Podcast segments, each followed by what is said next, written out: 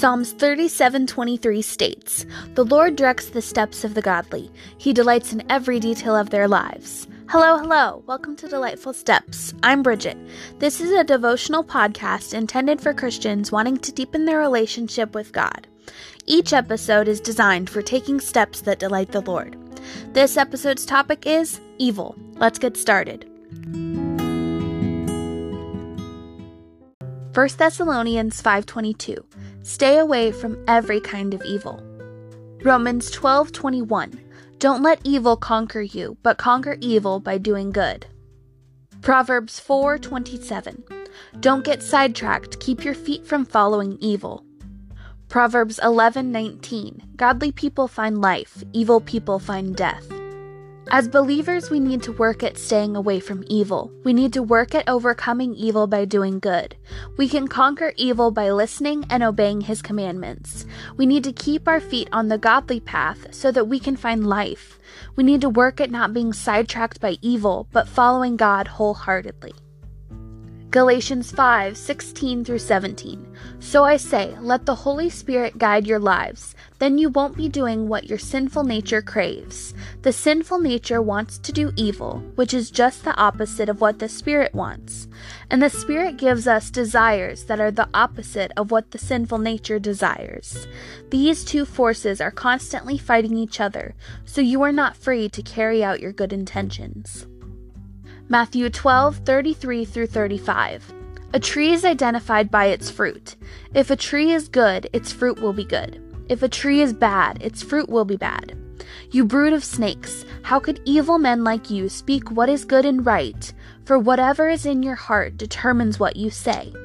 A good person produces good things from the treasury of a good heart, and an evil person produces evil things from the treasury of an evil heart. Our lives should not be driven by our sinful nature, but by the Holy Spirit. When the Holy Spirit guides our desires, we will have good intentions and good fruit. But if we let our sinful nature control us, our desires will be evil and our fruit will be bad. We need to constantly fill our hearts with God, with His Word, so that we can pour out the good that we put in.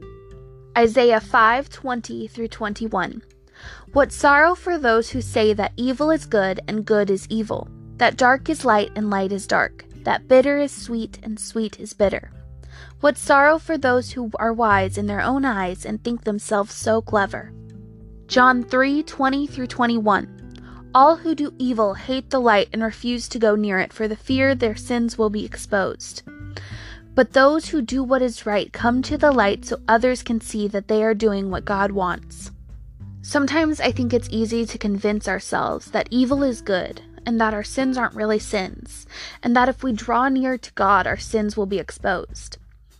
But when we draw near to God, we can differentiate what is good from what is evil, and we can confess our sins and be renewed because Christ died to save us from our sins. We can draw near to God and do what is right and good. We can invite others to draw near to Him too. We can conquer evil because we have Christ to show us what is good, true, and right, and He can purify our hearts. So let's work at drawing near to God so that we can differentiate the dark from the light and have life. Here are some steps to conquering evil by doing good.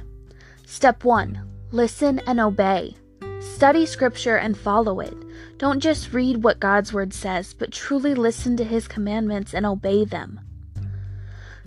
Step 2 Rest in Him. Seek out the Lord. Take a moment to rest in His presence, whatever rest means to you.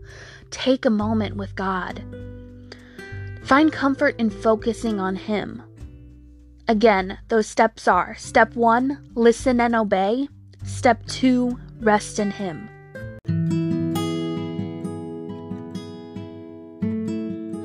Thank you for tuning in to Delightful Steps. If you'd like to get updates on new episodes, you can follow the podcast on Instagram at Delightful Steps. Tune in every Friday to the Delightful Steps podcast so we can continue to take steps together to delight the Lord.